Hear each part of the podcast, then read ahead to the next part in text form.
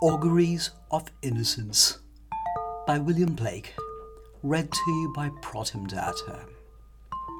An augury is a premonition, a, simply put, a sign of what is to come. And you see these very interesting conflicting pieces that stay throughout the entire poem. Here it is. To see a world in a grain of sand and a heaven in a wild flower.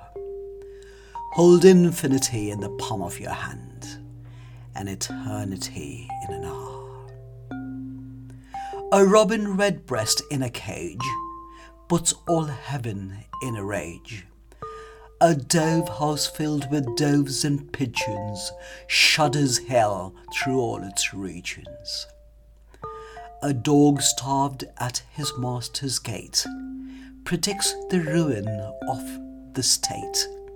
A horse misused upon the road calls to heaven for human blood. Each outcry of the hunted hare, a fibre from the brain does tear.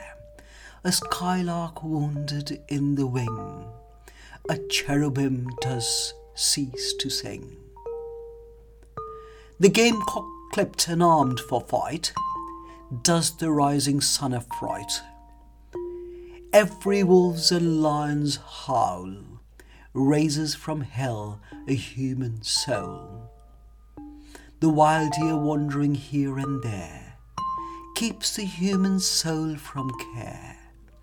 The lamb misused breeds public strife and yet forgives the butcher's knife the bat that flits at close of eve has left the brain that won't believe.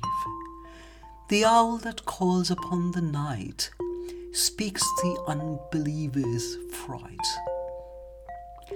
He who shall hurt the little wren shall never be beloved by men. He who the ox to wrath has moved shall never be by woman loved.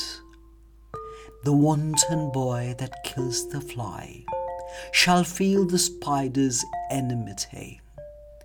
He who torments the chaffer's pride weaves a bower in endless night.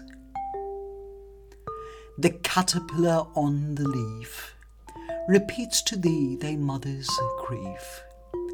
Kill not the moth nor butterfly, for the last judgment draweth nigh. Thank you.